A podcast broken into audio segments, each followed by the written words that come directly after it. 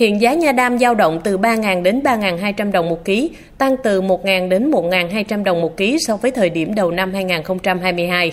Các hộ trồng nha đam cho biết do mùa hè năm nay thời tiết nắng nóng kéo dài khiến nhu cầu sử dụng nha đam tăng cao, giá bán cũng tăng theo.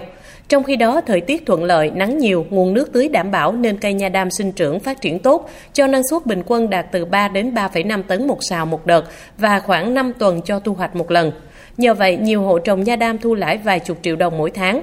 Ông Trần Lưu Thụy, người dân trồng nha đam ở xã Bình Giả, huyện Châu Đức, tỉnh Bà Rịa Vũng Tàu cho biết, so với cây tiêu và cây cà phê thì cây nha đam đang canh tác thuận lợi hơn, ít tốn công chăm sóc, sâu bệnh không gây hại và không sử dụng thuốc bảo vệ thực vật.